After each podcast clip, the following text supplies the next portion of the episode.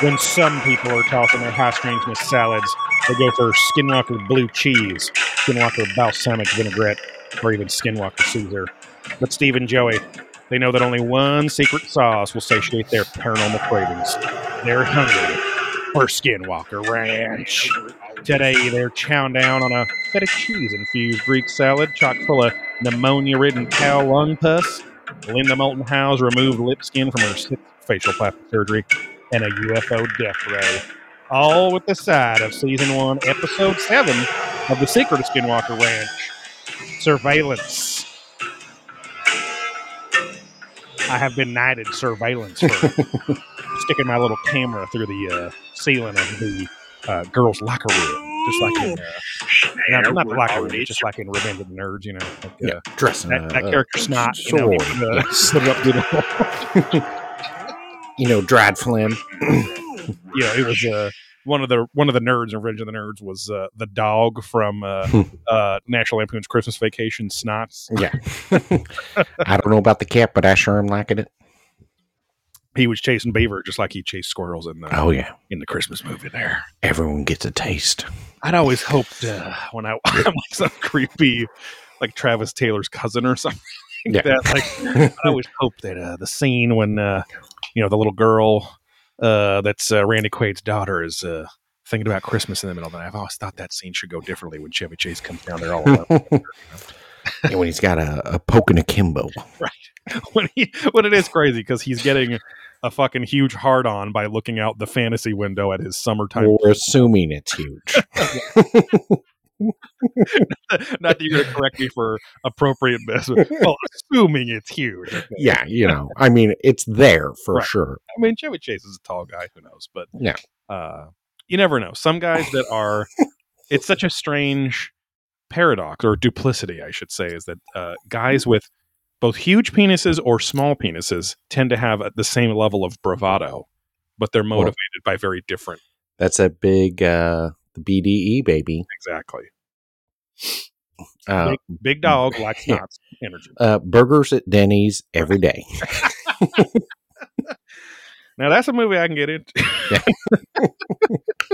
uh, welcome to Hungry Foreskin Walker Ranch on a Monday night. No twitch.tv slash probing ancient aliens tonight. Uh, Steve is a little under the weather and did not want to, thankfully, share that with me as I go on a trip. Yeah. My lovely wife across the country to a wedding where they're understandably very, very COVID uh, afraid. Loose rules. I'm a COVID fearing man. You know? Yeah. I pray to pray to COVID every day. um, I'm COVID. I'm codependent. I'm co everything. Co-pilot. uh, but yeah, it's uh, it's Monday night. You're still getting a, a classic normal episode. Uh, if you like our nonsense here, then support the show at patreon.com slash probing ancient aliens, where you get two exclusive podcasts every month for only $5 a month or more. One of them is Probing Deeper, where you probe a few knuckles deeper into all sorts of subjects related to things that we like, but also to the world of the paranormal, high strangeness, uh, the ancient astronaut theorists, other content from uh, ancient aliens, and uh, sometimes just fun stuff, uh, holiday stuff like Ernest Scared Stupid, Ernest Saves Christmas, and uh, other Ernest uh, Yeah. Saves and enters and engages with. goes to.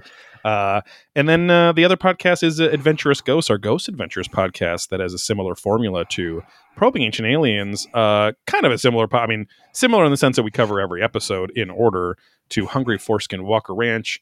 Um, but uh, for the Travel Channel's mega popular Ghost Adventures. Let me tell you, as a quick side note, the brand new season of Ghost Adventures is, uh, you know, I watch it because I love it, but uh, only this latest episode out of the, out of three, I think so far, actually felt like a not even great, but just a solid normal Ghost Adventures episode, which is saying something because the first couple were very, very evidenceless and just a lot of acting uh, by Yeah. Zak Bagans, a lot of emotional responses to things. So, um, not uh, not the greatest. Uh, make sure and head over to blackholesupplycompany.com to get your probing ancient aliens merchandise, disc golf discs, disc golf apparel, uh, and uh, uh, also Hungry Foreskin Walker Ranch uh, t-shirts and apparel and uh, accessories up there as well too. So with the the new logo of the show.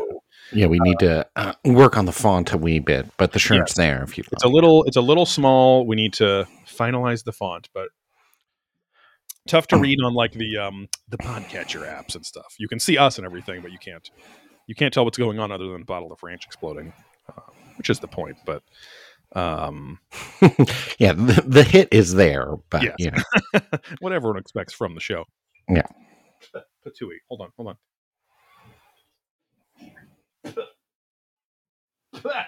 Sorry. Cat hair stuck on my tongue was driving me nuts. Um, we have a little segment here called Reaching Sorry. for the Stars. looking at the stupid story I'm about to post. Oh, uh, where we ask you, the little prolapsternauts out there, to go to Apple Podcasts, go to Spotify, or your podcatcher of choice. Give us a five star rating, and we will read it on. Uh, sorry, review us in the comments of that rating, and we'll read it on the air and give you a shout out, just like nobody did. Nobody did this week. Uh, See. Nobody sounds like a Dr. Seuss character or something. Um, but uh, yeah, please uh, give us five star ratings. Uh, it only takes a few seconds, even if you don't want to leave a review. The ratings help.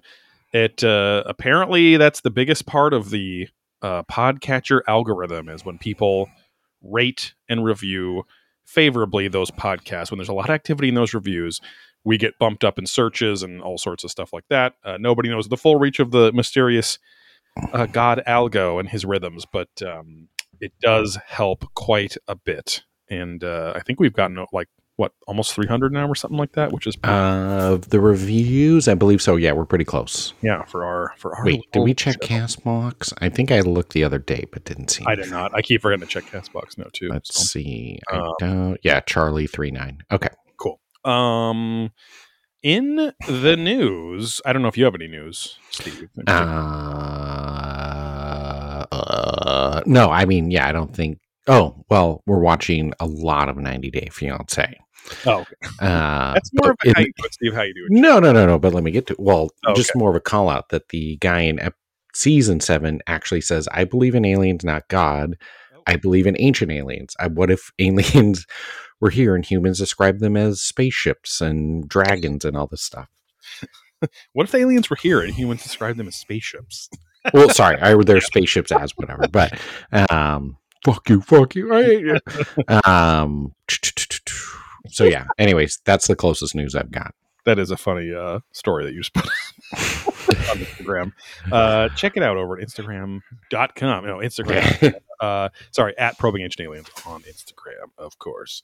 Um, yeah, uh, news for me, not really news in the world, but uh, since we're big Hellier fans on this show, I mean, s- secondary news went over to Modern Times uh, yesterday afternoon with uh, old Gaylor, my mom, and stepdaddy, and uh, uh, was gotten a real big conversation all about uh, high strangeness, starting with the Mothman and Hellier and Kentucky and the Mammoth Cave system and all that stuff because uh, I had one of my Mothman hoodies on, and so my mom was asking, "Where are you going on your trip?"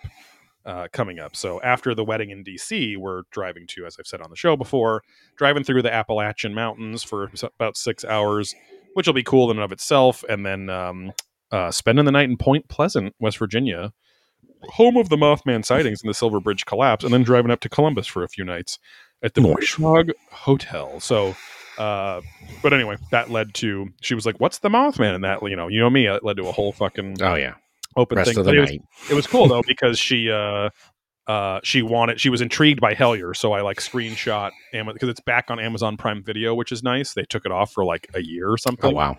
and uh, so both seasons are on there and uh, screenshot them for her so that uh, she would know what to search for and all that stuff so yeah we'll see i also told her like the, the easiest way in because she is a mom of that generation that is uh, horny for richard gere he was Mm. you know a heartthrob uh, i guess a clint throb too huh but um, he uh, he stars in the mothman prophecies which is a great right. entry point into the world of high strangeness versus just like a ghost movie or something too so Which uh, Childress even called out when we saw him in person that he helped Yes. send Oh, yeah. magazine or literature or did something. It was uh, it was a lot about tied. rodent uh, research and uh, survivability of rodents in extreme environments. yeah, and how to best lubricate a rodent. Uh, he he uh, checked out a book called uh, can can gerbils survive in plastic bags filled with Vaseline? Uh, I thought it was pretty specific, and it, well, you know, I guess that is paranormal, just not in the way that uh, you know me and my brother were running the store. Yeah, it was odd normal. kind of wild. Uh. But the news news and being, the, oh, I was gonna say the other magazine. What if it rips? And how do you know get through very very popular uh, homoerotica yeah. magazine. It's bi-monthly. It's very high quality over quantity. oh, it's bi-monthly. well, you can get a, a, a, reduced price on the subscription to bi-monthly if you subscribe to yeah. Rips.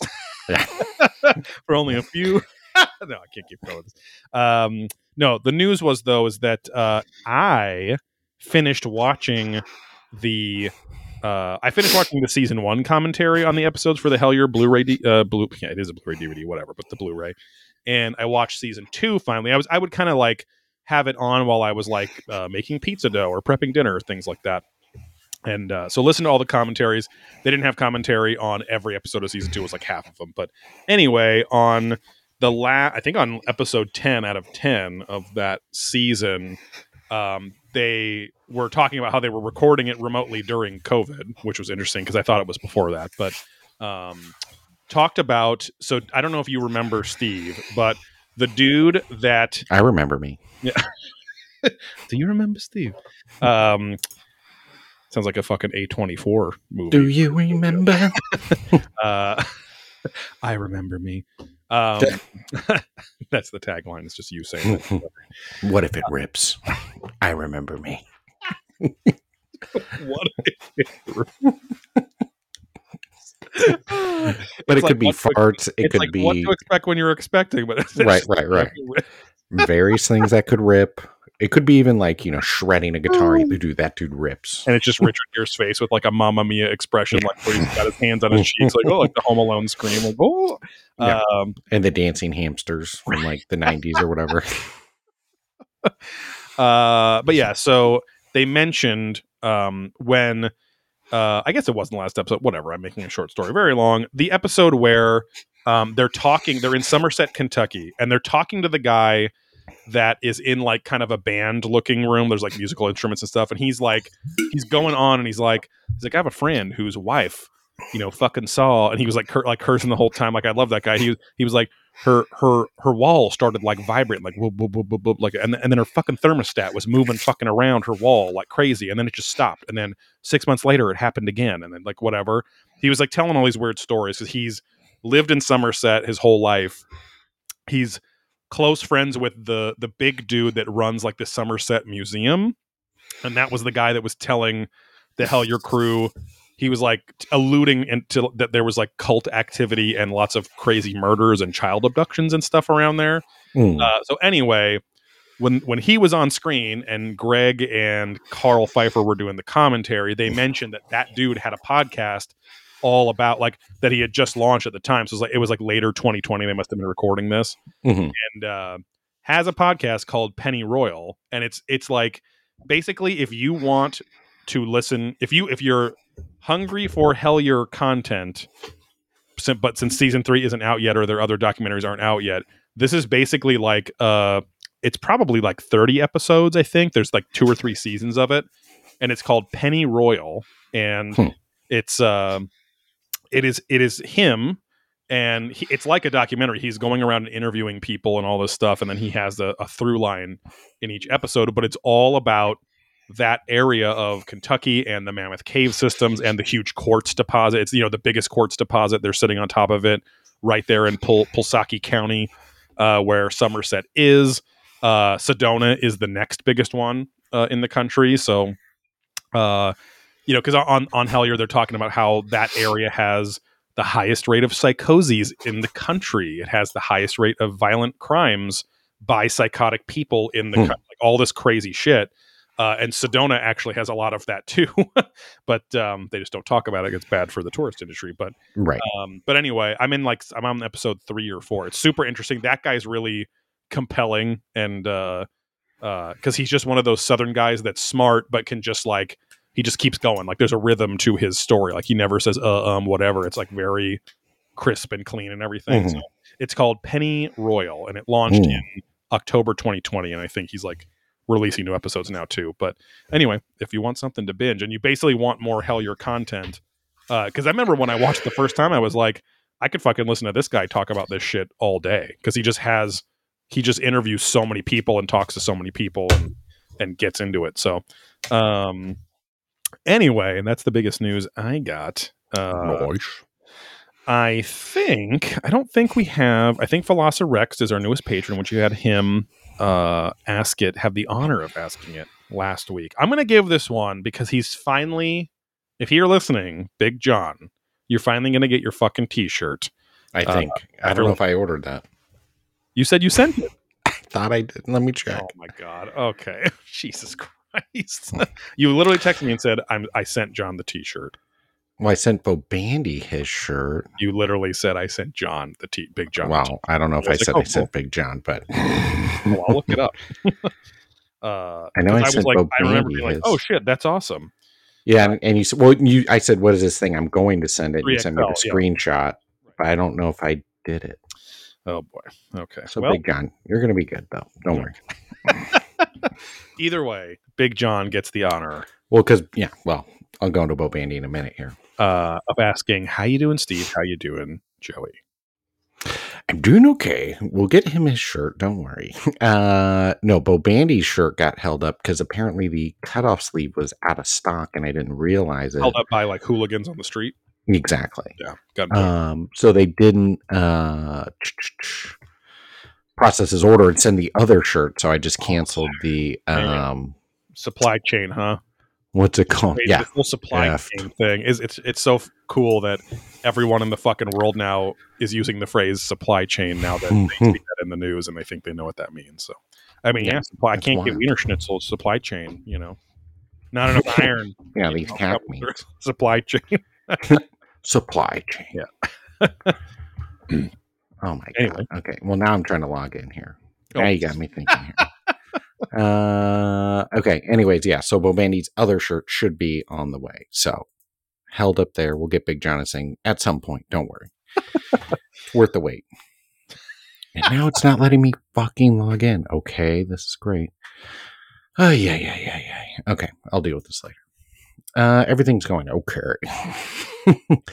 uh, yeah, this week was nothing too wild, and this weekend really nothing wild at all. We just uh really settled in and had no plans, which was super good. So did a lot of beach walking, did some stuff up and around the house, uh, starting to prep some discs because Cape and Cowl Collectibles will be making its triumphant return to a Oh, physical location, opening I think around the first. Same address.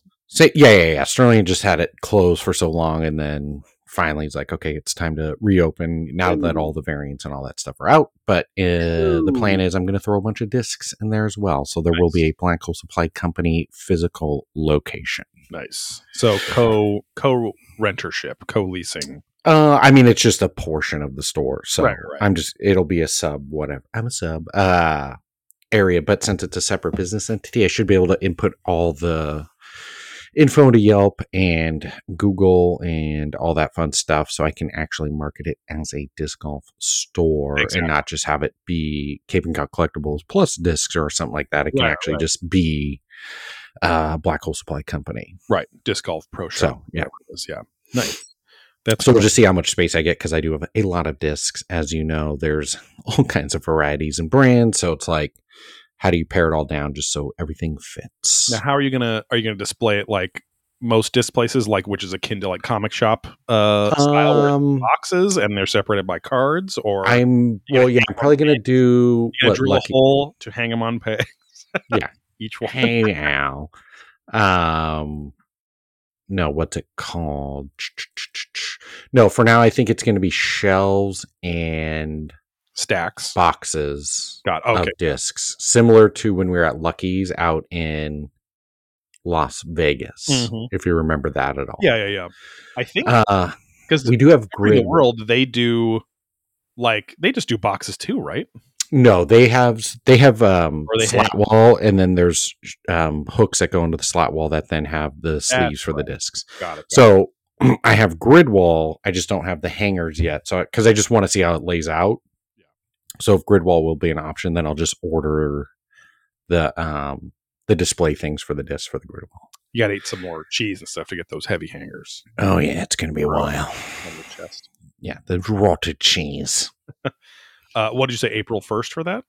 Uh, that's when he's planning. Yeah, so Nice. Wednesday I'm gonna go there early and start setting stuff up, and then assuming everything goes good, then I'll start activating everything online. So then hopefully in the next couple weeks, people start showing up and uh, buying some discs. Radical. Uh, now I don't know if you realize, but I think that you have once again inadvertently saved uh, Fat Matt's Ding, Dong- aka Ding Dong Bundy's life, because now he's going to have a hangout, a place to socialize again Right, a reason to go. every minute that he is not at work or sleeping. Yeah, because I won't. I mean, I'm physically a bit more far away at this point. So I do imagine him going in there, hanging out, quote unquote, with Sterling, Yes. so he can then happen to tell people what discs to buy. Exactly. So Without- he, he will be and my, then the question will come that he wants to work there and sell the discs. or uh, sell some of his, or maybe he can buy some because maybe I'm not buying enough of the right thing. Right. He's going to get back on the dyeing and uh, printing train and start having his own little uh, uh, farmer's market, basically, in the Right, corner. right, right. In the corner of the corner, you'll be. You get a sub corner of my portion. It'll be Artist Alley. And one quarter portion. And he just sits there with his little uh, curtained desk, you know, card Yeah. table. And, and he's around his legs. He doesn't. Yeah, he doesn't show any excitement. Yeah, he just basically looks like an old lady in a knitting chair. Uh, do, do you guys have a fortune teller or something? Is this guy reading palm or something? and he'll never show his excitement on his face, but his little feet will be like his be Oh, yeah, tapping yeah. underneath because he's so Exactly. happy to finally be Very. selling his his life's work, his art, his discs. Yes, to live the He dream. just started doing a year or two ago. Right. kind of fell out. well, the funny thing is that we've all kind of gotten back on the train of going on weekends. He now is working weekends until like July or something. So he can't go. And then Yeah. this coming Saturday, which you'll be out of town, but all the rest of us are going, he does have off, but he has to go with his dad to his grandma's at their Oh, 10 acre property and throw away a bunch of stuff. yeah. Oh God. Oh He's God. he said Oh. um, that so they have like two shipping containers full of stuff plus a house and either she was a hoarder or something. Where is this out in Victorville? This is like Riverside somewhere, yeah. yeah, yeah. Uh, and they his dad has been going every weekend and clearing out stuff for like two years, and it's still not close. Oh He said God. the the Waste of his- typical trash can that you know we grew up with, Yeah. not necessarily these monster tubs. Somehow he did the math that they did 48 of those last weekend Oh my God. of just trash to throw away. And it's not even close to being done. This is a hoarder's house, and Hoarder's property is what I discovered. and has now spent thousands of dollars on gas driving out there for two years on Right. weekends. Let alone again, one of those sad people like my stepdad, uh, who when I when I try to tell them like, yes, but how much is your fucking time worth? Like, is your time worth this? You know, a few grand worth of fucking get like this? You know what I mean? Or or the the cleanliness of this place or selling this thing or whatever. It's like, is your time worth that? And as my stepdad would drunkenly say, my time wor- isn't fucking worth jack fucking shit. And then, and, and whenever he would say a curse word, he'd be slamming the table. right. Uh, and I'm like, okay, well, why don't you just fucking blow your brains out then? Well, there are valuable things, and yeah, he does have to clear the land before they can do anything, whether sell it or build on it or whatever. Right. So, yeah. But why, if something is taking two years and he has to drive hours out there every time, then I mean, is it worth I well, I don't know how else you deal with it if you want to clear it. well, you can hire people to do that too. Like that's the thing; Wow. it's weighing the options of how. But there's there's heirlooms and valuables in the mix of all this shit. this is just So, Yes, I know. I'm I am very anti uh hoarding and collecting lots of shit that just exists and I have to organize, you know what I mean? Like it's just like I I love throwing not collectibles and stuff, but like I love clearing out the cabinets and throwing things away and like you know old stuff and things like that. Not for the sake of doing it, just like why do I have this box of Cheez-Its in here for four fucking years? You know, and some people are like, no, might still be good or things. And that's a weird example. But it's like I just, I just, I would never fucking spend my time drive it. Again if it was like a storage unit that was 10 minutes from his house i'd be like okay i get it. Whatever. That's fine. Or he had 10 storage units or whatever but like or his fucking mom lived 10 minutes away from him but i cannot imagine all of that time. There's so many millions of other things i would rather do with my time so anyway uh matt you're would not, you're not like Dick, so. Yeah, I guess so. But uh, uh, Matt would also probably like to disc golf more, which he could.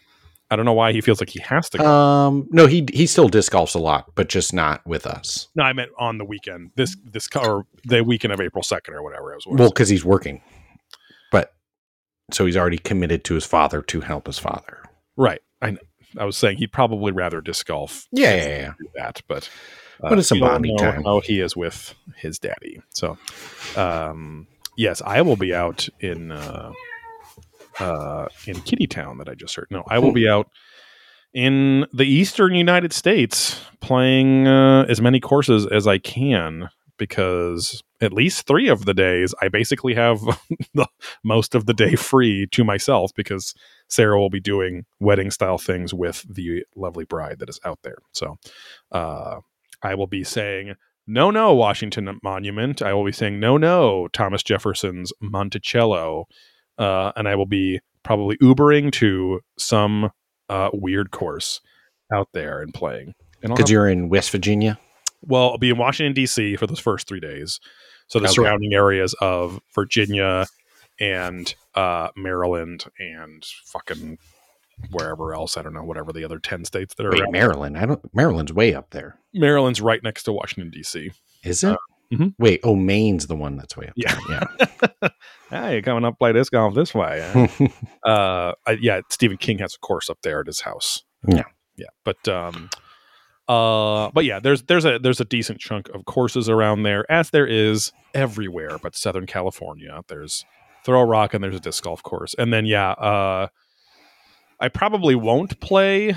I mean, unless there's like a course literally off the side of the road going through the Appalachians, but I don't know how much like cities and towns and stuff there is out there. But um, if there is and it's convenient, great. If uh, if we got to drive an hour off there, then whatever. But yeah, once we're in West Virginia, we only have overnight in Point Pleasant. So I mean, we have like the afternoon when we get there, which honestly, I think the town is like three streets. wide, Yeah, it's probably enough to- small. Hit the museum. Right. And yeah, look around the, the whole town, hit the museum, and then, uh, uh, or worst case, the next day, hit the museum and just see the TNT area, and then um, get out of there and head to Columbus, which there will be, there will be much more to do. So, uh, and there might be courses out there too. Uh, we'll see. But um, So you're gonna hit a Giles and Run at Laurel Hill.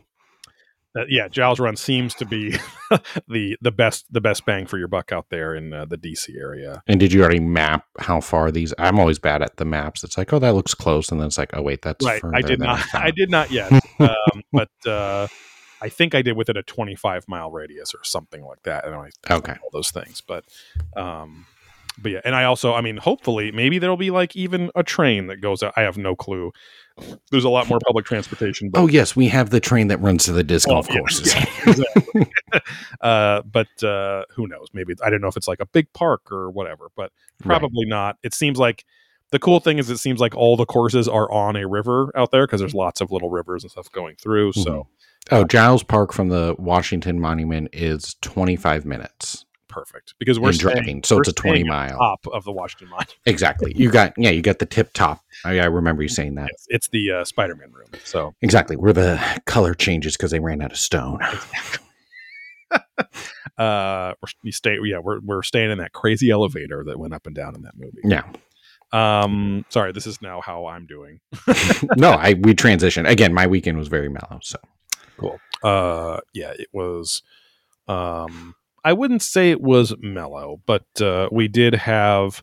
Um, Friday was uh, a fairly normal night at home, and then Saturday was uh, Sarah was gone most of the day at a birth at one birthday party, and then uh, came home to pick me up, and we went to old Gaylor's birthday dinner at uh, uh, Benihana. Uh, so that's for those that don't know. It's a it's a teppan grill. It's the Japanese uh, big flat grill place where you sit around the grill and they cookie food. Yeah. Um, It's a classic. It was big in the eighties. Yes. Uh, it was in Wolf of Wall Street because like that guy got taken down, and that's then how the Wolf of Wall Street got his like lawyer taken down, and then he got taken down because of it. Yep. Um, but uh, yeah, so we uh, we went there. Uh, had the Benihana Trio, which was the shrimp steak. And Oh, that's classic. Can't go wrong. Had some good sushi there. I turned turned multiple people in my family onto eel uh, sushi, which they never Hmm. had. They're like, I'm like, why haven't you tried it? I'm like, you're eating raw fish. Like, but eel's like a fucking snake. And I'm like, no, it's a fish. like, I guess a long whatever. But anyway, Yeah, I'm not the biggest eel fan, but uh, I really like I like how it almost it has like a very like uh kind of like sweet savory but like a char grilled taste too. I don't know. They But can't. I mean, it depends how they. A lot of times, I think they char it yes, it. I've never and I've never had I've never seen raw eel sushi anywhere. And like even if there's multiple eel choices it's always cooked. So Yeah. um I think it's a bit of fun. But um it was also one of the it was like the number one fish for me on my GenoPalate thing that I took where it's like the DNA test of your your food genetics, like your ethnic background and what foods, like what types of leafy greens should you eat the most, like your top three and things like that. So uh tried it because of that and uh I order it to this day. But um I think it's uh unagi is the saltwater eel and then freshwater eel is called something else. But anyway, um went to Benihana. It is there let me let me just tell you there are many better teppan grills out there than Benihana. Not that Benihana was bad. All the food was very good, but it's way overpriced compared to the many. And I, I'm pretty sure Teppan grills are fairly numerous in most parts of the country. I, I've, I've been in the middle. Uh. I've been in. I've been in the middle of fucking nowhere, and some town with three thousand people has three Korean barbecue places. So I could imagine that Teppan grills aren't as far off from that. So I don't. Yeah, I think it all just depends. It's like, did someone set up shop like the local Chinese restaurant? Because that's the thing. If you, anybody want to watch a documentary, it's called uh, "Searching for General Tso," Mhm. um, and it kind of explains how Chinese food made its way through America and like literally mafia style. Not like bad people, but they would come in and say, "Hey, I want to open Chinese restaurant." They're like, "Okay, you go to this city in this town or this state." And you're the Chinese restaurant, and then we're going to set someone else up and shotgun them out, so that way you didn't have rivals or as much competition. Right. Uh, this so would like be Japanese This would be the yakuza instead of uh, the Chinese mafia. Yeah, the Sakuza. yeah uh but um anyway yeah like the place that we went to for our birthday a few years ago you were there uh tsunami over in huntington or sunset beach wherever that is that's it's it's like i mean i think that the food is a little better there but it's also just like more variety and just like i don't know you're not paying for the fucking benihana name i guess but right. That and uh, Matsu. Yes matsu is very good as is chomp over in fullerton uh, Yeah. very good sushi and teppan grill but um my mom apparent my mom is so oh my god my mom is so fucking terrified and disgusted by mayonnaise and she always has Right. been but like even up until like seven or eight years ago if something had a little bit of mayo mixed in like some aioli spread on some really good italian fucking appetite you know some bullshit like that she'd be like okay with it right she does eat in and out burgers which do have spread which is mayo based as well for some reason that's the only one that's okay but Yeah, you can't We taste were- that too much. we were uh, at their house for dinner last weekend. There was it's when they made that delicious uh, pastrami, and Mhm. uh, my sister made Russian dressing, which is a classic thing on pastrami too. Yes, there was mustard as well, um, but uh, of course, Russian dressing, aka kind of Thousand Island dressing, as most people would know it, uh, is mayonnaise. It's like mayonnaise, ketchup, you know, some chili sauce, sometimes relish, things like that. Uh, my mom, we're clearing the table, and I'm up there helping my wife do the dishes. There's there's the bowl that had the Russian dressing in it. my mom is just trying to be helpful and hand stuff over to where we can reach it and move it to the sink. Her finger dips into the Russian dressing and she doesn't realize it. And she's like, "Oh my god, what's this?" And she goes "Ah, ah, ah, ah," and freaks the fuck out, literally as if she almost drops the bowl and cracks it. Jesus. Literally freaks out like she had stuck her hand in boiling water or acid or some something or or a fucking uh jar a fucking jar or cup full of like piranhas or something. She Right. I was like, I literally was like, "Are you fucking kidding me right now?" I was like, I said, "What?" uh, Well, first I was like, "What happened?" I thought she got cut. Like I thought there was like a jagged edge or something, and she sliced her finger open. And she was like, "No, it's the mayo." And I was like, "Oh my!" I, and I literally said, "You have become a full fucking R word." like, Hmm. like, like. I, I was like, "Are you like you can't even touch it without thinking that you are now infected with Ebola or something that's going to literally." Right. I was just like, I could not fucking believe it. Anyway, the What point. are you, point- that person who was the model and then the show host who's now afraid of dolphins, even though she looks like a dolphin? right? Ty- Uh, Tyra Banks. Yes. Uh, my point being that she would not go to this restaurant Chomp, which is uh, a very open floor plan. Like Benihana, like the Teppan Grill is in its own area and the sushi bar is in its own other area. Uh, she doesn't like Chomp because she can see the rest The- of the restaurant where people are eating The sushi. bukkake room.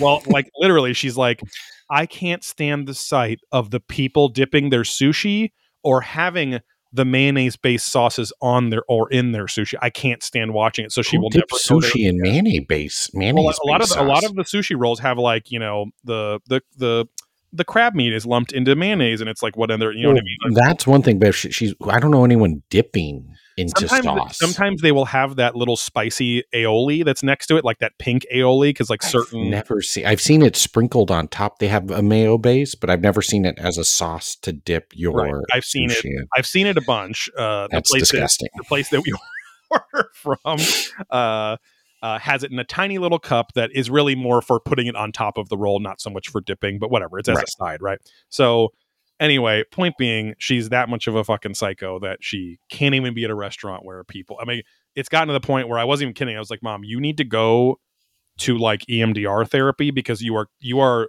traumatized by this substance. Like, it's so fucking insane. Like, I've like, not liking food is what like I was, you know, I was joking with you guys today, uh, sending a uh, a beautiful picture of aesthetically looked like a beautiful piece of food, but it was this meatloaf, which is disgusting, which I hate. But Yeah, which is Uh, delicious. but uh, and and I can be and I go, hey, to each their own. And of course, I joke and play it up like I'm, you know, whatever. But um, she's she's one of those people that literally cannot understand how people cannot vomit when eating, and I'm like, yeah, but you know, but she can understand that about other food. It's just like it's a right, fuck- right, right, it's right. always a fucking thing in our house with fucking mayonnaise. like it's like okay, which I mean, all of this entire conversation is leading to one fact that we're all dancing around.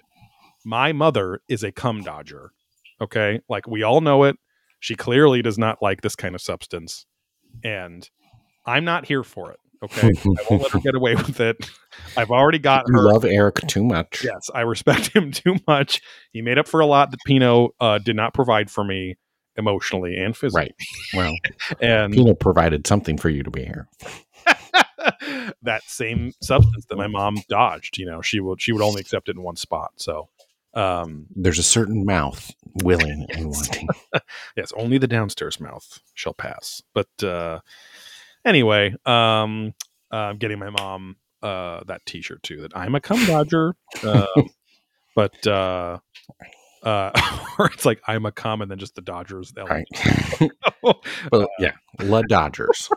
but uh, yeah. So anyway, uh, went to Benihana, had a cake uh, homemade by my lovely wife Sarah, who she hated it because specifically a Duncan Hines cake was requested, Mm. and she bakes much more uh, delicious things, but she did as requested, and she was mad about it the whole time. So, um, you know what you guys should do for April Fools Mhm. Fields or your mom's birthday? Make a cake, mhm. and instead of frosting, oh boy. Mayonnaise. yeah, and just see if you can like trick, like like sprinkle sugar on top, like crustify right, it, right. yeah, tell, yeah, the whole put thing, like do the full coating of sprinkles. Uh, Yeah, on the yeah, and just make it look cakey, Yes. and then just see, just watch her that would be barf and yeah. blow her own brains. I made this dairy free cake for you. yeah, Uh, no eggs or dairy. No. Okay. a cum is dairy. um, other than that, yeah, Sunday was um, uh, martial arts. I uh, what did I do in the? Oh, I'm I'm playing um, the brand new first person shooter, uh, Borderlands Tiny Tina's Wonderlands, which is a really fun. Uh, the Borderlands series is very popular, but uh, they they like surprised everyone at like E3 or some fucking recent thing where they're like making a a completely fucking wacky uh uh instead of a post-apocalyptic comedy universe that's on like another and sci-fi that's on another planet um they they're making one where it's basically like it's you're in a D&D campaign. Like you're in Mm. a you're in a fantasy world uh but you know people still have you know enemies still have guns and shit but like the guns shoot bolts instead of bullets and like all this weird stuff. But uh it's super fun because I love the Borderlands franchise just came out but uh, a nice palate cleanser from for uh, Horizon Forbidden West. But um and then uh yeah, we went to Modern Times and uh, had a couple brewskers with Old Gaylor again, and my mom and stepdaddy, and then uh, and then uh, I think I think you've seen both of these, maybe uh, the kind of catching up on the A twenty four produced movies. Uh, Mhm. Not all of them are great, so you got to watch out. Correct. Um, these these two I liked a lot though. Uh, one of them I hadn't heard of at all, except from the Bigfoot Collectors Club boys. But we watched a ghost story first, starring Casey Affleck, Aff- Affleck, Casey Affleck, who I know got kind of me too or whatever. I don't know, whatever. This is 2017's A Ghost Story. Uh, was I thought was very good. Uh, was uh, the premise is that, and it happened. You know, this is literally what it says on the description. Uh, the guy guy's in a relationship. He dies and comes back as a ghost, and he basically. It's really interesting in terms of the paranormal, uh, because I know that the a lot of the the guys that and gals that are writing and directing the movie under A24 like do a lot of their research or are into this stuff anyway. Like I know that like um uh Eggers, the guy that did, you know, Midsommar and all that and and uh Mhm. the witch and stuff like that, he's very very into mythology and using those kind of archetypes and stories and you know turning it on its head and whatever too.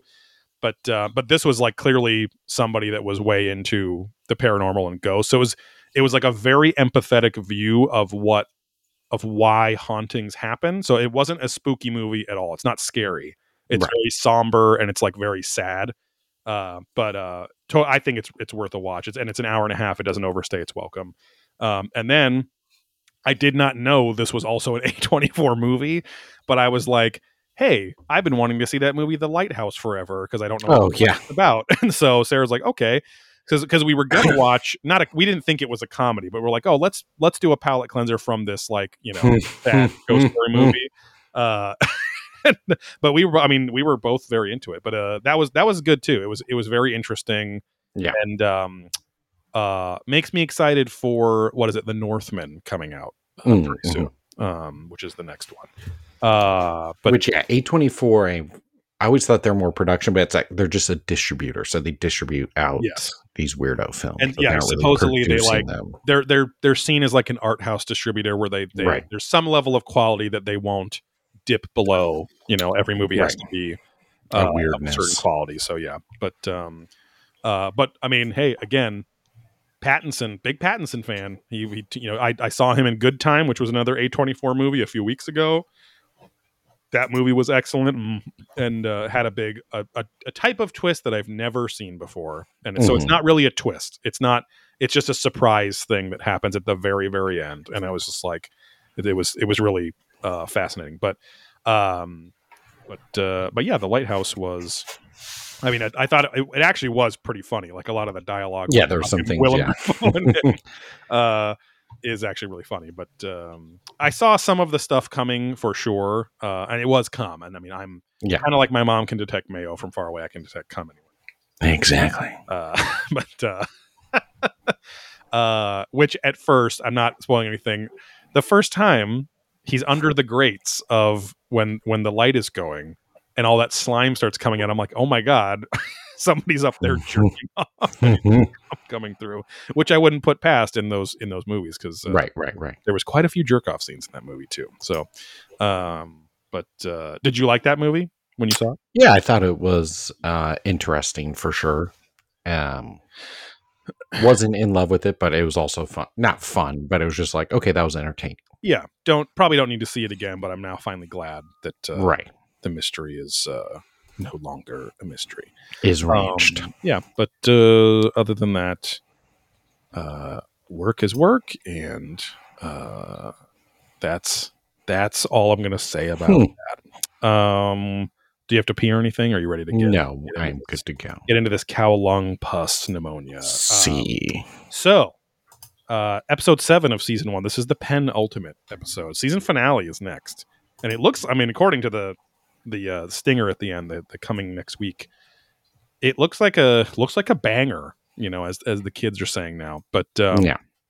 uh, anyway, but this this episode, this is the payoff, if you want to call it that, from the cold open of the season, the series premiere of this show. So the cow. I- I'm just gonna say I was kind of bored though. yes, I think that I was I was more bored. Uh, that just like last episode where they were doing the auger drilling. Um, that was Yeah. fairly repetitive too. I will say though, at the very least, every episode at least ends with something interesting, right? Which I can't say for Ancient Aliens. You know, like right. um and so at least at least the evidence i thought was good at the very very end but uh the the the main draw of this episode is the guest appearance of the the Oh yeah. the lippy lady herself love that joker linda moulton howe appears on the ranch she looks when she is standing next to like three or four very down to earth normal looking people who are like you know I mean, I guess now they're blue collar workers, but Thomas and Tom and Candace were like we're from the white collar world. Well, she's anthropologist. I don't know what that is color, but um, but uh, very down to earth, normal looking people, and sh- and she literally looks about as crazy as the fucking Greta statue does. Like Right. when when next to normal human beings, her fucking yeah, mouth height distorted. so fucking large. Her lip, I mean, she truly has Joker lips. Like it was, I, I'm not trying to be. And we've seen her in real life Right. too. But uh, when we were when we saw her in real life at Contact in the Desert, we were used to seeing eccentric people all day. You know, that was at the end Right. of the night, that first night we saw her, whatever night that was. Uh, seeing her just on a ranch with these people um, was insane. She looked like a caricature, like a cartoon uh, that came to life of herself. But uh, and they always show whether it's Ancient Aliens or this show, they always show the old images of her from like the 70s and 80s where Right, she's right, on these right. locations. she's an attractive lady. I don't know why the fuck. Again, why can't she I mean, like most gracefully? Hollywood people, you know, they just can't let it go, and they do a little bit of here, a little there, and then it just adds up into a lot. I know. It's just it's just sad. It's just like because she would she would be 10 times uh more attractive if she just fucking left it alone. But they can't, like you said, they can't. So um God, Nicole Kidman. I don't know if you've seen the hyper pretentious um AMC uh, ad that she does that I think it's only in theaters. You could probably find it on YouTube too, but like they play it in the theater and it's her in this theater and it's just it's just 2 minutes of hyper pretentious writing about why theaters matter and how they affect your you know you you changed afterwards and all I could think of is oh he's so charming. I don't think I've seen. Is that in the theaters? They have Yeah, that you have, commercial. I think you have. I mean, you could probably find it on YouTube, but it's in AMC theaters before the Okay. previews start to ba- basically get you jazzed up on yeah, all you're back. You're, you're back in the theater again, and this you can only experience certain feelings in a theater. You know, it's like it's Right. saying, "Hey, keep coming to the theater. Yeah, greased up old popcorn boxes are keep only coming slapping. in our theater, please." you can only feel. We wouldn't even prosecute a Pee Wee Herman type anymore. Yeah. Okay. You can only feel a stranger's wiener in the theater. Okay, when they're at your house, they are no longer a stranger. I don't care if it's NC 17 or a Pixar movie. We want you to come in our theater. Pixar, Pixar, which we gonna Pixar. Pixar, it didn't happen. Um, this thread is useless. oh, Pino. But um, who when I think Pino now, I'm starting to think of the guy that plays Boba Fett more than my actual. yeah, that uh, caricature Well, I- has now overrun. specifically, that fucking dumb video that you sent where he's like in, he's like, Oh, yeah. I'm in this like or whatever he was doing, like the red light around him and stuff. Yeah, it's like, what is this video? It's like, oh. come on, New Zealand, Yeah. try something different. It's a Thai bath. It's like, what the fuck is this? It's a weird tourist board. And then I think someone did the red overlay, but Right. it's still, it's like, what is the base video even? uh, but um, uh, the fuck was I saying? Oh, yeah. It's anyway. I'll try Nicole, and share that to the probing. Actually, that is Yeah, a yeah. good one for the story. Nicole Nicole Kidman is in this ad, and she's like, well, you know, classically one of the most naturally beautiful actresses ever, but she's just like, again, turned herself into a cartoon of her younger self, and that's just very sad. So Yeah. Um. Anyway, uh, I don't know what the fucking point with that. Oh, it was just the fucking theater thing. I don't know what I was talking about. Totally lost. Uh, coming in the theater. Uh, yes. Uh, coming in. We were saying Linda Moulton Howe being gross, and I was Oh, like, "Oh yeah, plastic she's like Hollywood, yes, whatever." Exactly. Yes. Uh, but uh, anyway, yeah, Yeah, she's great. The Polynesian spa. Come on, New Zealand, try something new. Ah, the Polynesian spa. Come on, New Zealand, try something new. And then yeah, the overlay was POV. You're stuck inside a sarlacc with both. right. That's what it was. uh, that's from the the new tourist campaign. Come on, New Zealand. Yeah. I'm going to share this to the probing stories. Please come on, New Zealand. Um, but uh, yeah, she is. She's largely wasted in this episode. Uh, Brandon Fugel. I know I'm skipping ahead, but like Brandon brings her in, and she literally just asks the same questions that they are, which is, "What's the cause of the the, the cow dying?" You know, and I'm like, okay, like you don't you don't really learn that much. There's one little factoid that I'll save it for when I get there that she brings up, which I'm like, okay, but Travis already technically brought that up early in the episode too. So uh, we start off by Homestead One. So Homestead One is the house of the living quarters of Tom and Candace. Tom, the former uh, big tech business coder dude, programmer dude, and then his wife Candace, who was an anthropologist and archaeologist. So they are now caretakers on this ranch for probably an insane amount of money. But um, they uh, they they loop back to the the weird concrete room from like episode two or three, whenever that was, and which I was like, that's kind of cool. They're looping back to it because I thought I, it was kind of a it, it kind of fizzled out. They never really seemed to figure out anything interesting about it. But Mhm. Travis decided to uh, do an, exp- an audio experiment in the secret room, and I was like, okay, this is cool. So Travis explains. He goes, "Now we have this theory that the that concrete room's acting like a big bass drum or a bass cello," which then made me think of the the the meme that was popular like the like a year ago with the guy. Like when something perfectly happens and he's doing the cello thing, like Oh yeah, the yo-yo ma, where Yeah. it's like yeah, the classic Putt Fuckers one of Yeah. uh, when you hit the line. oh, I got to tell everyone uh, if you are not following uh, the disc golf account Putt Fuckers, which is run primarily by Steve uh, for a disc golf content, which we promote on the show before. Yeah. Uh, Sarah, Sarah and I were dying laughing at your Will Smith screenshot with the disc photoshopped crappily in his hand. Said, Glad that Will Smith is hashtag growing the sport, but his form needs work. After slapping Chris Rock at the Oscars. Hey, I was one of the first ones to it. They're all over the place. But Oh, yeah. Uh, yeah, because at that point, like an hour after it happened, all I saw were like fucking you, you know high energy YouTube reaction videos that were already Yeah, yeah. and stuff or whatever. But yeah, that was like the first meme we saw. yeah, when his arms all pulled back, I'm like, no, like that's him throwing. Oh god, Will Smith is rounding terribly yeah. Oh, this is horrible. He's got that Eric Oakley thing Right, going. Yeah. oh boy. Um but um anyway, uh they're doing this audio experiment so they have a microphone in that room because I guess they never patched up the hole, which makes sense. So uh, they are now having Thomas and Candace go around and stomping on the floor and closing doors. And I'll continue explaining, Travis. Uh, and when you vibrate the house or the area around it, it it's like walk or like walking or closing doors. Uh, I believe it could be picking up on that acoustic vibration, and it may be what's causing some of the phenomena that we've observed in this house. Low bass noises and infrasonic sound. Now, infrasonic sound is is a big one. I'll get back to. Now, it, can, it can vibrate your eyeballs and stimulate the optic nerve and and make you think you're seeing things, and it also stimulates your fight or flight instinct. So you might get that creepy, like I'm being watched feeling. So uh, this is a really this is like to me the most fascinating part of the episode until the very very end. Um, when they capture the potential correlation of of why the cow died. But uh, infrasound, uh, infrasonic sound or infrasound, which is what Linda mentions way later. It's a uh, and I heard this thanks to the fucking Bigfoot Collectors Club podcast. So then, because then I looked it up and it's like fascinating. So a lot of predator animals, and this might be not news to everyone else.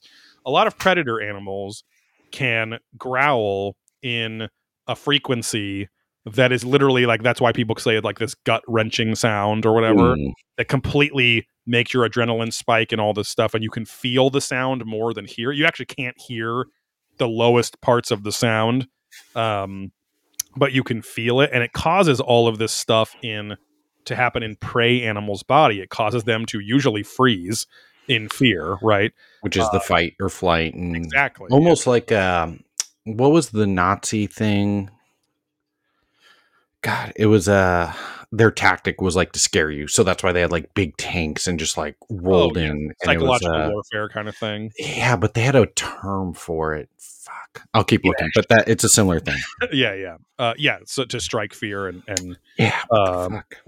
uh, yeah so you just kind of surrendered almost before you even could like do anything. Right and and uh i mean and literally like like a shock and awe i guess? Yes that there you go that's it and then um uh bruce lee when i was you know reading the the Tao of jeet kune do and and practicing jeet kune do at the time uh it was fascinating because in in his own book he talks about like you know breathing out or vocalizing in any sort of fighting or athletic activity is just good for your musculature. It, you know it lets everything happen instead of tensing up.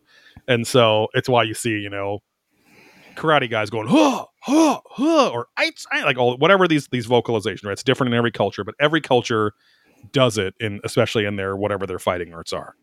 He said he's like the reason i fucking go "Whoa, whoa, whoa," all the shit that people imitate bruce lee for hmm he's like i'm trying to let my opponent maybe think that i'm insane.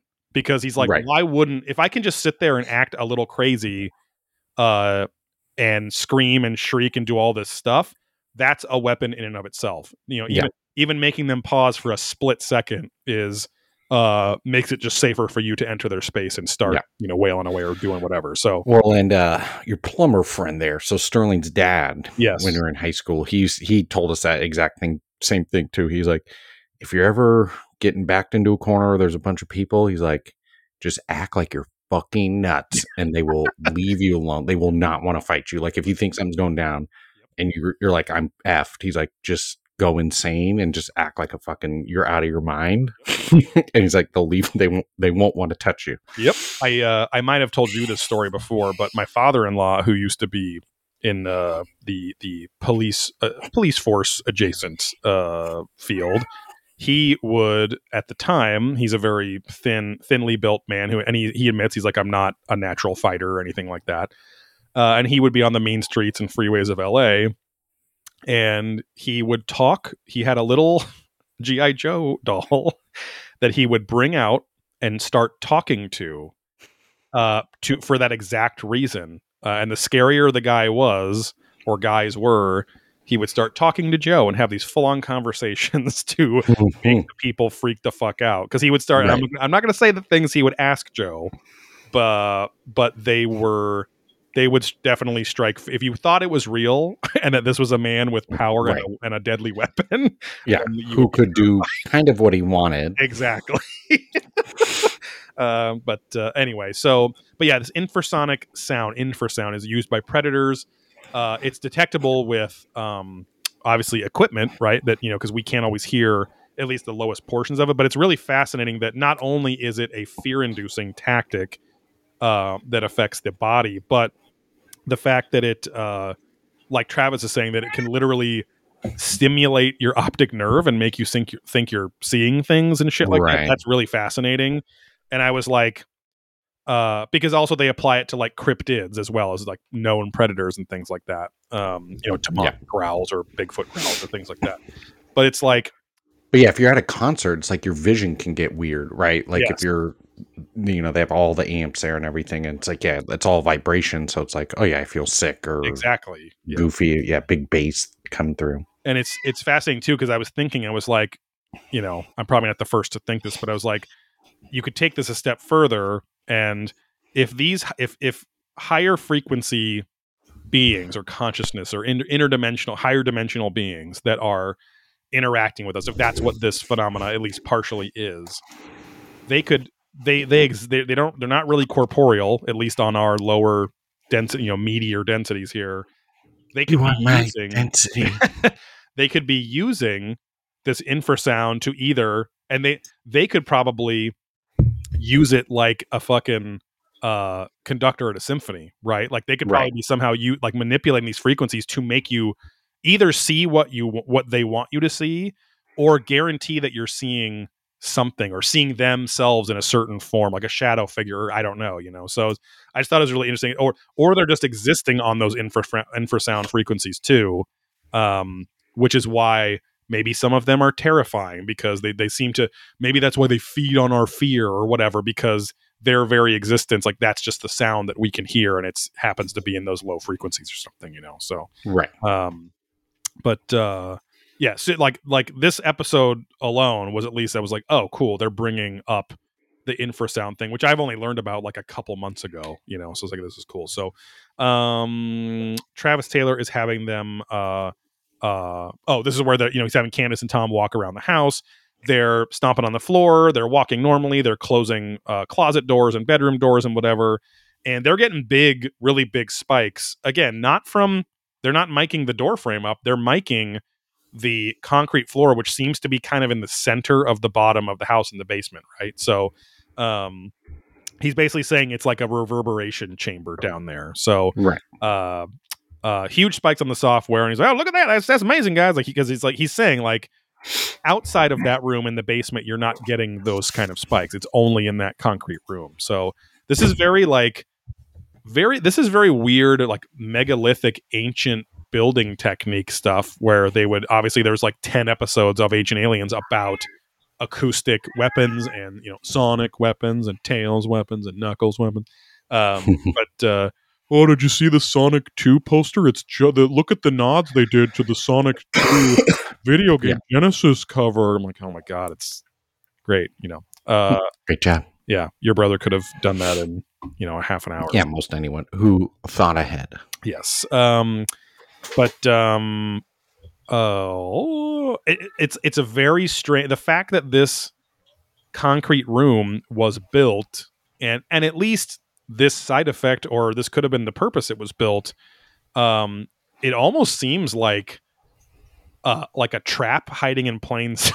not not that guy, not like a not like on Lahaina Street in Maui, if you know what I'm talking Yeah. about. You know, but uh, uh, come and get it, but but uh, Yam lunch. it's almost it's it's like it's almost like somebody put that there to like maybe it was it was Bigelow's guys that put that in there, right? But but as Brandon says every episode, all of those findings are under lock and key to this day. Like it's like every, episode has that same.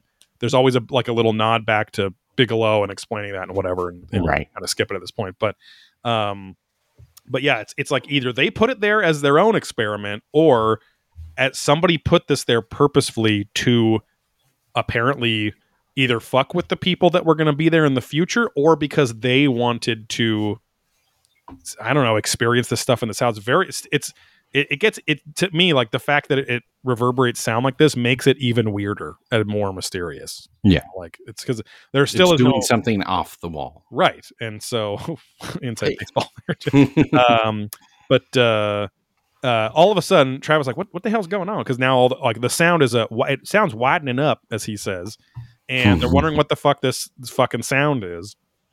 And they look up, and there's a fucking whirly bird. There's a helicopter up there, and Thomas is, is pissed off. He's like, "What the hell?" And he walks over, gets some binoculars, and this helicopter. This is like this scene was a little too long. Like they could have cut this by like a minute and a half, but um, the helicopter has no visible writing on there. It has like red stripes on there, but not in a as they confirm it's Not not a beer form. Yeah, red exactly. stripe. Yes. uh, it says like hooray beer up there. I mean, I don't drink as a practicing Mormon. I mean, if you guys want to do that, it's like I guess, you know, I don't have a PhD, so I can't drink on the fucking Yeah. ranch or something. But Don't F me. but uh but the long story short, everyone is getting binoculars out and looking at this thing. It is hovering there for a while, and then it peels off. What they can see, and you can see it with the naked eye on the on you know their camera shot too, is it has one of the big uh, like a traffic copter uh, dome camera on the bottom. So it's a, you know a camera that can go kind of 360 to look at freeway traffic or just whatever's on the ground below, right? So uh, the uh, Eric has the smart idea to go check if it has a transponder on. Uh, a transponder is what lets air traffic control and like the military and stuff like that um, know what your uh, your aircraft's you know fucking whatever the numbers that you know their call numbers or whatever they have that's unique to the plane. Um, and uh, uh, Dragon says, you know, I don't know, I don't know who this is or what they're doing here, but they're not supposed to be here. So meaning they they should be knowing uh, if anyone is flying like a plane flying overhead over Skinwalker Ranch. Who cares? Because that thing's a mile up in the air or more, right? So, um, uh, or God, even more than that. Sorry, but uh, that thing's you know fucking tens of thousands of feet up in the air, and the air traffic control knows that, right? Whereas this is a helicopter flying. I think Travis says not 500 feet above the ridge of the mesa there. Um, so flying low, hovering, and clearly looking at them and the ranch, right? So, um, Travis says, uh, you know, they should by law be transponding. You know, as a what do we got, Eric? And Eric just says nothing at all. Like he just went and checked. He comes out of command center. Uh, they this this this aircraft did not have a transponder on. And uh, talking head Travis comes on. He's like, "Now I'm wondering if this helicopter's evidence that we're being watched. Someone's checking out what we're doing." And at the the end of this episode, you know, they're they're uh, on the next episode they're back at Brandon Fugal's uh, you know high rise where the, where it all started, Mhm. um, and apparently Travis was like contacted by people after this in the in the intelligence agencies and stuff too. So hopefully this actually goes somewhere. I don't think obviously don't, don't think they're faking this, but this also just could have been some fucking uh, rich guy or maybe not rich guy that just rented a helicopter and wanted to fucking see Skinwalker Ranch without anyone knowing Right. too, right? So it's a very well known location that has a lot of interest in it. Um, this is where Brandon goes in the whole Bigelow thing again. It's exactly the same clips as before, nothing new here. Um, there's a weird out of the blue episode seven of eight. There is now at every commercial ble- break a coming up on Secret of Skinwalker uh, very strange. Uh, it kind of reeks that maybe they didn't have that much content for this episode, but um, but they're I mean they're really trying to play the drama up on this episode. When when Linda Moulton Howe is on the screen, the editing is just fucking like Ghost Adventures dramatic. It's just fucking whoom whoom Oh, yeah, she's here. like just dramatic fucking music and smash cutting and close ups and things like that. So um, the next day is the cold open from episode one. Uh, it it does on the screen. We see the the um, the motorhome there, and it's Travis Taylor's trailer. And I said, say that five times fast but uh, Travis runs out uh, to the dead cow, so they at least cut a lot of the the drama from the cold open. He's there in you know ten seconds or so, um, and he says that same thing. He's like, he's like, man, it's hard to kill a cow, and I, and there's no animal tracks, no cat tracks. Uh, Tom confirms. He's like, I, I, saw her this morning, but she was alive. Uh, Thomas says, uh, he's like, we've gone what three years without an incident with animals here, and now the alpacas are attacked, and and a cow is dead, and. uh Thomas is re- Thomas really just manages the shit out of Tom and Candace here. He's just he's like, all right, you guys go to that gate, you close that one up, you go get a head count of the cows over here. I was like, oh, like because Tom seems kind of like a not mild manner, but he seems like kind of a I don't know, not a I don't want to say a beta or anything. but I'm like, but then this this really showed that he knows uh he knows his ranch handing. Uh, I, Yeah. I will say so. His hand job. Um, yes, but um, You know what? I just checked uh, John's shirt and it's uh, in process wonderful. because I just did it right now. Oh, okay. I just checked on that. Right. Uh, Caleb, the uh, the hunky redhead, uh, uh, you know Bryant's Bryant uh, Dragon. Uh, his um, I, I can never remember Bri- Dragon's last name, but it's always you know Brian quote. it's a blot is what? Blink. Uh, but uh, Caleb is his right hand guy on the security team, and uh, he he basically says, "All right, everyone, get the fuck out of here. We got to treat this like a crime scene. We don't want to uh, contaminate the evidence or anything like that." Uh, I think he's really just getting everyone away because he has a little uh, necrophiliac uh, bestiality going. You know, don't don't kink shame Caleb there.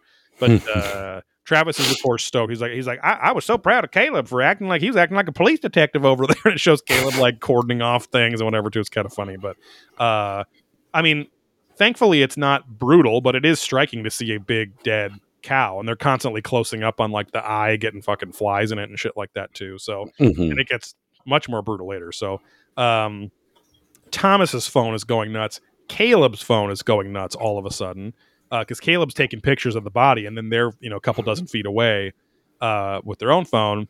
And you know, Dragon's like, yeah, it's going vibrate to mute, vibrate to mute like crazy, and it is it is nuts that both of their phones are going off. They immediately get out the trifield meter, which is smart. Uh, multiple like uh, uh, Dr. Segala has a spectrum analyzer.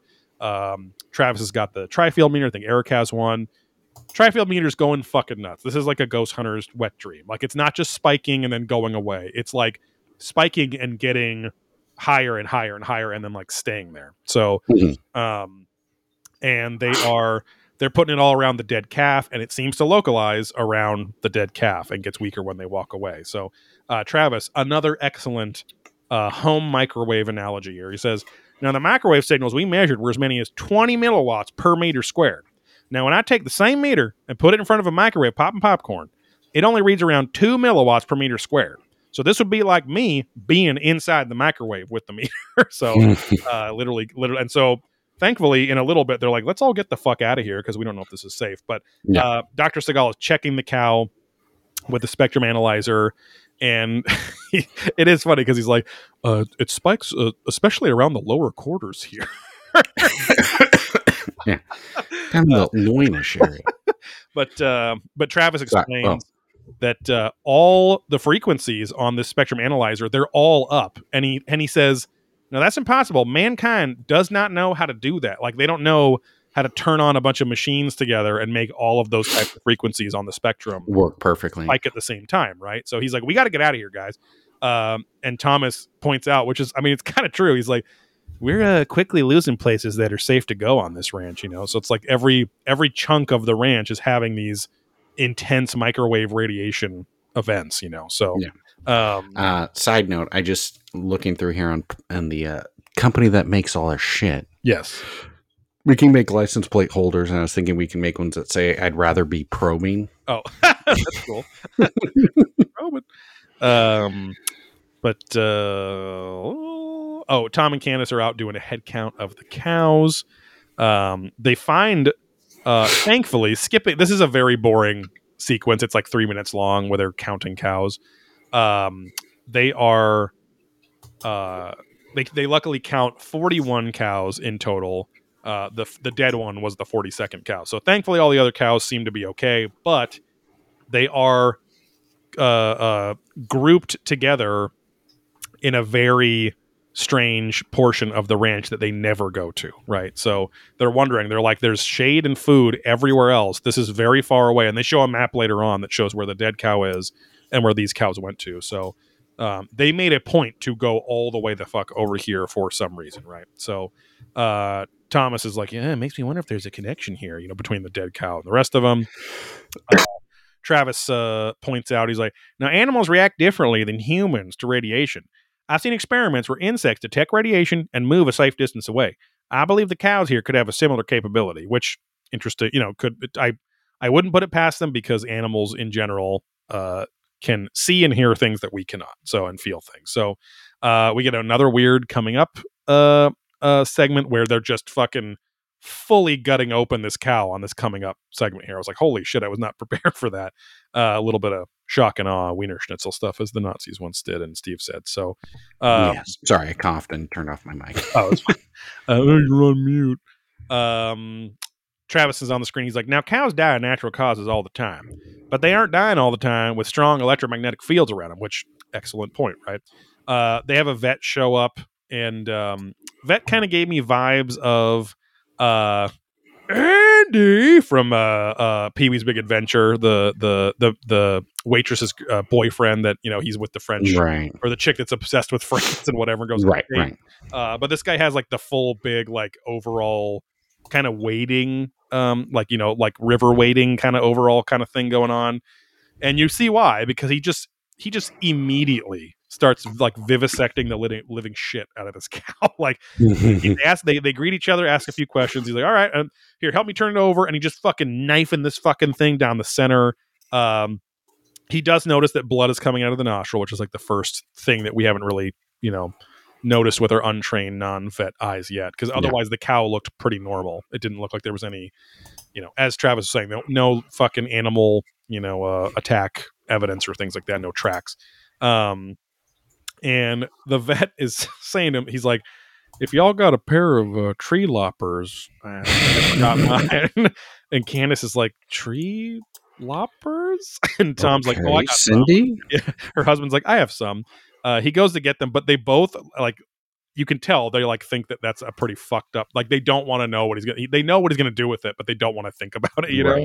Um, and so, uh, he's just fucking. I mean, it's gross. Like he's fucking, you know, crunching through the rib cage with the tree loppers and opening this thing up because the whole point he's he's trying to get to the heart and the lungs and check uh, what's going on with those organs specifically. Thomas makes a good point. He's like, he's like this vet. Uh, i- i- sorry, he's like classic cattle mutilations are known to have been reported where witnesses see the animal alive and then 20 minutes later it is mutilated and you know the jaw the, the wounds are cauterized the eyeball is taken out the ear is taken out like all and, and like that like in 20 minutes or less uh, or your pizza is free. No but 20 minutes or less the a, a a huge full grown cow let alone a two year old one can somehow be mutilated with no blood no anything. And he's like he's like this vet you know it's taken quite a while longer than that. I'm you know i'm guessing it's probably over the course of an hour or two or something and the vet has help right? And so it's like i thought that was a really interesting point where it's like clearly you know because people people are like oh those cattle mutilations are just people out there you know? And it's like well how is a human being even with the best fucking tools uh, even with 10 people gonna go out there and do something that fast right? And let alone nobody even knows how what kind of tools you would need to do those kinds of things to and drain them Right. and all that shit. So um also simply that he's like this is just thomas is like this is just intensely bloody and messy like there's fucking blood and crap all over the ground he's like mutilations are super clean that's like one of their signature features so uh he makes it to the lungs and blood and the the cause of You mean mud and ketchup? Yes, exactly. Full of the stuff. Uh, uh, he says he says it's very possible that this was stress induced because stress can lower in cows. Like stress can lower the immune system. A lot of cows already have pneumonia, you know, fucking bacteria or whatever Something going on. Yeah. already in them. But so their immune system lowers enough when they're stressed out, and the pneumonia sets in and will kill, you know, potentially kill the the cow, right? So uh, he confirms that the lungs are full of you know fucking pus and whatever um and that's the but other than that he says no other cause of death is visible he says the heart is fine there's a lot of black pooling around the heart but that's just blood that's now pooling in there and hours old um and the crew is wondering like oh was it the predators that attacked the alpacas that stressed them out or something too? Right? And then allowed the pneumonia to set in for a few days or a week or two after that. Because i think that was end of july. And now they're mid-august on this episode. So um Travis comes on again. He says, "The animals are, attu- are tuned to their senses a little more than humans are, and it's possible that when this cow was being exposed to microwave, that it was it was really feeling it, and this cow must have not moved to, to safety in time. So, which I mean, that's an interesting theory too, right? Like some sort of uh, as as they double confirm later, like there has been beams coming up from the ground or down from the sky that they saw on infrared cameras, and they cut back to episode two, I think, when they're looking at the the beams coming off the mesa and everything. Um, but uh, so the other cows might have felt this, but maybe this one got got hit, right? So uh, the vet pieces out. His work is done. Um, they end up putting a fence around the uh, body so that you know predators and scavengers don't attack it. Um, they're at the command center that night. Dragon and Eric just debrief Brandon uh, about the whole situation. Uh, this is a little too long too. I don't know why they could they could have cut this up to get to Brandon saying, you know, there's there's something obviously more at work here, and I want to get to the bottom of this, and I believe we will. I'm going to drop everything and come out there myself. I have an expert in this field, and uh, she has better knowledge than anyone when it comes to cattle mutilations. And I was like, oh, here it comes. Yeah. Uh, next segment, Brandon driving to the ranch. I think this is the first time we've seen him drive to the ranch. He's usually helicoptering in, but he's, he's in a Porsche uh, Cheyenne or a Cayenne, bro. Yeah. Um, and, uh, the uh, and- SUV, right? Yes, it's the SUV Yeah. Porsche, yeah. And uh love that Joker. Linda Moulton Howe is is getting out of the passenger seat. Now Brandon is in like he kind of looks like uh it looks like he and Linda like came from a love motel because he's like a little flushed and sweaty and he's got an open throated like collar shirt now. There's no tie, but he's got his blazer or something too, you know. But uh I think I don't know. Uh he is a religious man, so maybe not. But uh looks like they porked. Um, uh, Brandon goes through her accolades. They're showing, you know, the old images of her documentaries and her her big um, journalist stories and things like that. Uh, and I have to, I, I always forget too. She was either nominated or won an Academy Award for her fucking. Was it an. Academy? I thought it was something else. something. So Yeah. here, Linda Moulton Howe Academy Award. Let's see. Uh, Damn it! I just dropped a disc. Oh boy. Uh, a Strange Harvest was the documentary, um, and that was 1980. So back in the, back in the dizzy, and uh, well, the awards page has nothing on it on IMDb, but that doesn't mean anything. Anyway, um, I've heard her say that on like I think I think she like always jokes that she lost out to some other documentary that was also very. po- I think it was like the Jane Goodall apes documentary or some shit that year. So anyway, um, a lot of accolades for her work, uh, which just makes her seem like more of a psycho that she looks the way she does now. So, um, there is no Travis to fucking greet her, which is ve- I found very strange. Like there is no shared uh airtime between Travis and her until the very end of the episode when they're back in the command center. Like I don't know why they decided to not have Travis go out with them to the body with Linda. It's very Regional Emmy Award winning. oh Emmy. The fuck is? But it's regional, Well, or maybe that just means U.S. America is a region. Um, yeah, I don't think there's international Emmys. Either way, that's weird. Um, but uh, Eric walks out and he's like, uh, "They're like, what do you have for Linda here?" You know, and Eric comes out and he's like, uh, "There's some footage I'd like to show you."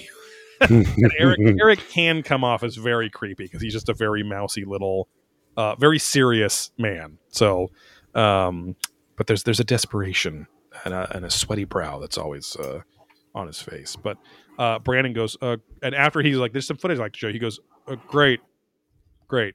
it's very awkward. He's like, Hmm. "Linda, uh, what would you suggest we do next?" And uh, Linda's like, "I would like to look at that cow first thing." And so they split up. Thomas, Candace, Tom, and Linda head out to the rotting cow, and Brandon goes in apparently with with Travis, unbeknownst to us, to watch the footage with Eric and Dragon. Uh, Linda explains here, which I this was interesting too. This was this I guess was worth the price of admission in terms of understanding this uh, specific factoid about mutilations. Uh, she goes, if it had been a classic cattle mutilation, you would look at the sky facing head. So I, I that's the term I didn't know. Uh, the sky facing Head facing sky. Yes, like the sky facing ear, the sky facing eye, those would be gone. There would be usually a perfect circle carved kind of around the eye socket too. The jaw would usually be removed and placed in front.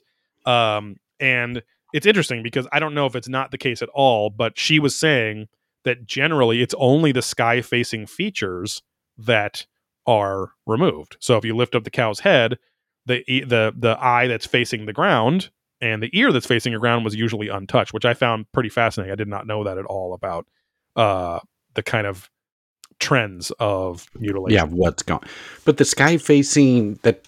So we're saying that's what gets ripped. exactly. Yes. But that makes sense though too because that's what the birds. Wait, what did you say? What if it rips? It's the yeah. Uh, what if it's ripped by quarterly?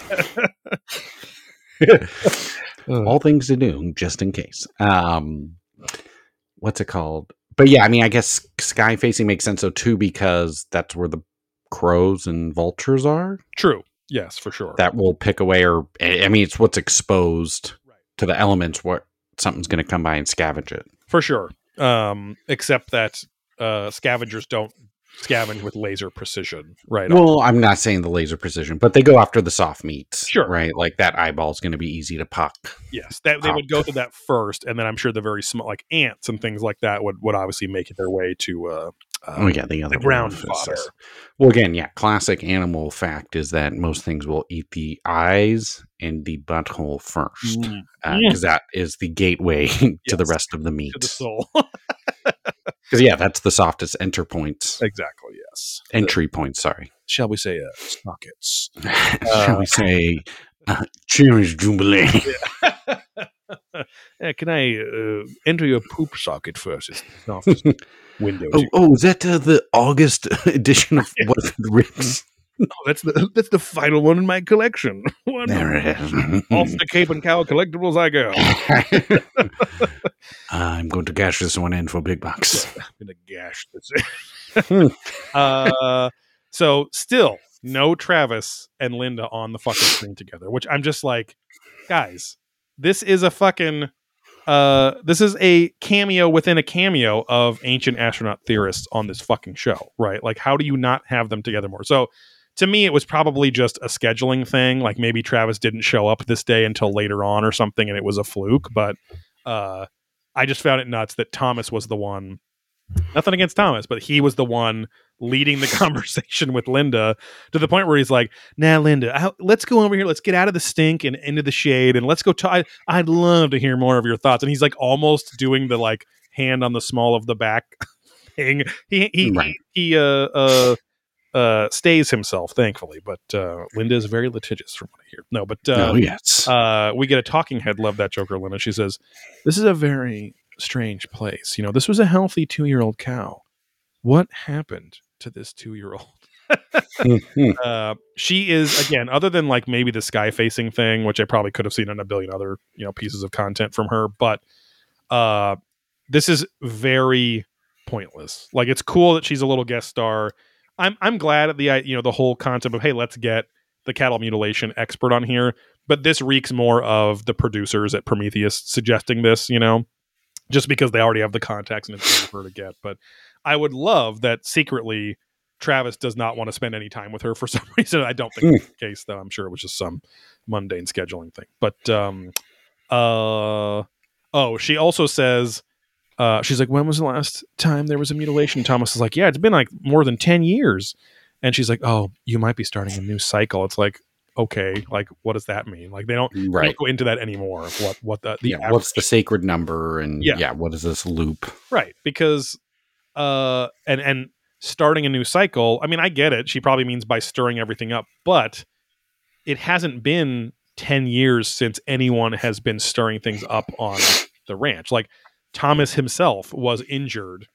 Uh, you know that original injury like three years before the show started. I think with the the scalp separation injury. Mhm. by digging and trying to experiment and do things too. So, uh, why didn't the cycle start back then? You know, so um, the next segment is um, she confirms, which is cool, that her biggest uh, piece of equipment she uses, other than the camera, is she would bring trifield meters, and she does. She says, yes, we would occasionally get spikes next to the carcass on the trifield meter, uh, and she says that like the CIA, the military, the NSA, all those people they when they because she's been on those investigations with those representatives there as well on site they're also using uh, trifield meters to te- detect uh, electromagnetic field spikes so they know that it's one of the most important pieces of devices uh, sorry uh, devices to have around which is really interesting. It's like why why would why would these dead cows uh, have large or even any electromagnetic spike especially when they are in rural areas 95% of the time where there are no wires anywhere there's no and even if there's telephone wires those things don't register on the spike because you're fucking you know 50 60 70 feet below those things. Even if you're Mhm. right under it you're not going to fucking detect anything unless you're literally next to a fucking generator or something right? So um, thomas wants to show her his pretty little alpacas. He brings her over there. Tons of dramatic sound effects and clo- it's like it's like they're trying to up the tension when there really is no tension here. Yeah, it's like cool. She's here. That doesn't mean anything's going to happen. Right. She's not like a medium or something that's like, oh, I'm going to channel and summon. It's like, nope, she's some reporter. I uh it's it's telling me that it really wants to eat more grass. Hmm. Is do you is there, is there are there cows that eat grass around here? Uh yes, Linda, you fucking moron. Oh my god, this is wild. It has a second stomach. Oh my god, did you guys know? Who How could I have known that without pretty fucked up. mentally talking to the cow? um uh this cow wants to say something to your grandma. Moo. What? Why did you bring my grandma into it? She has nothing Yeah. to do with this. How do you know her name? Moo. Yeah.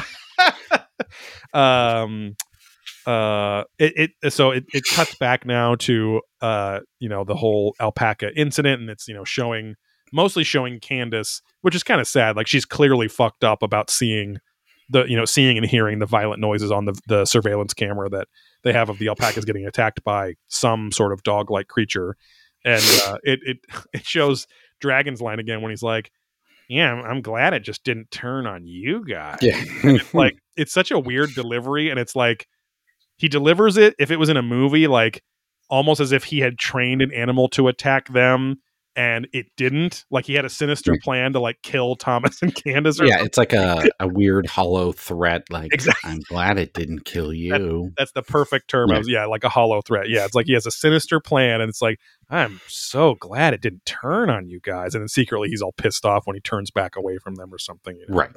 But, um this is where she brings up infrasound so that was interesting again too. Um and she asked she asked a good question. She goes has anything been caught on infrared video here? Like a beam an orb or possibly a silhouette you know? Like which i mean that would be rad if we could find evidence of like a thermal camera and seeing like there's nobody there but then all of a sudden a humanoid shape is somehow doing something to the cow right? So um they uh they confirm of the you know the fucking beams they've seen on the mesa back in episode two or whatever that was. And it's this i was like cracking up because they cut to her face when they say you know Segala's like oh we've yeah we've seen beams you know coming out of the mesa over there and da da da and they, they show the old footage. It cuts back to her and they have the dun, dun, dun, dun, you know the fucking dramatic music going on. The look on her face of like horrific revelation it looks like she's like about to face her own death in a b movie or something and like Mhm. she's just like oh like what the, the fuck is she doing like almost as bad as the what is it uh trolls 2 or whatever troll 2 with the guy Right, right. Oh my god, Oh they're my eating God. her. yeah Then they're gonna eat me. Oh my god. it was like that where I was like, this is like a fucking joke. But um she then like she like passive aggressively is like she's like now because the alpacas have been moved to a very tight bait pen now with very high fences. So uh, which Candace and Tom think is much safer, obviously, than the just regular kind of ranch, you know, four foot high fence kind of thing. And um, uh, she's like, now, when you put them into this, you know, safer pen, did you think they were going to be safer or and they're like well yeah i mean nothing can get in here without us knowing and she's like things could be coming from the sky and i almost want to do the choo choo kind of thing Mhm. but um more dramatic editing there it's like it's almost like they were trying to catch tom and candace going like oh fuck we didn't think about that but they're just like nodding and going like okay like fine so Yeah. shitty commercial cut here we get the last little segment here which is they're all now in command center and finally we get travis sharing screen time with uh, with linda here I don't think they talk that Travis talks to her once on screen. Again, going to my little pet theory that he secretly fucking hates her or something like that. But Right. um, yeah, we both uh, we both uh, cheated on our wives with the same chick at Contact in the Desert. It pissed me off ever since, you know, because I had her sloppy seconds. It was disgusting. Um, there, there was like there was like three pounds of lipstick on uh, that lady's crotch. wow, wow, I'll tell you shit. I mean, she that lady at least, you know, she had she had all the missing uh, issues of bi quarterly, quarterly that uh, I need to complete my collection. Off to Cape and Cowl and Black It's wow. by uh, Company Disc Golf Shop. Yeah. Um. Anyway, uh, yeah, they're in the command center. They've clearly watched the footage that we're about to see here multiple times while they were out uh, with the dead cow and the alpacas. Um, Erik is showing uh, what it's cool. You have a very wide, clean shot of the cow. no um, uh, interference or electrical malfunctions this time. The cow is laying down. It looks like it's I don't know, uh, 100 200 feet away from the camera kind of on the right side of the screen. It's under a line of trees in the shade where they where they ended up fi- finding it dead. So it's like it's kind of sad and creepy from that standpoint, knowing this cow's going to be dead in like 30 seconds after this fucking video airs, or, or, or you know, cow. Right. But um, and uh, Erik is like, all right, he's like, all right, I'm gonna I'm gonna slow this down like frame by frame, and you see, so you start seeing the cow the first few seconds, kind of like trying to lift up its its uh, chest and, and head, like almost like it's gonna try to get up um, and as soon as it's at peak, like looking up, um, they pause, and Erik's like, "What I want to show you guys is this." And literally, you could take a fucking plumb bob or a ruler, and directly above the cow is a is a tiny uh, cylindrical object in the sky above the tree, and Mhm. and they and he goes frame by frame. So in one frame, this thing looks like it travels hundreds or thousands of feet across the sky because it's way over uh kind of on the side where you can see the you know home the homestead or whatever the fucking little house that's there right? So moving very quickly and then it's out of frame. So within three frames it's in frame and out of frame over a very large span of sky. So uh and brandon is all fucking charged up. He's like that cow reacted. The hmm. moment that object appeared above that cow that cow was reacting. He's like standing up over the table and pointing at travis and stuff like that.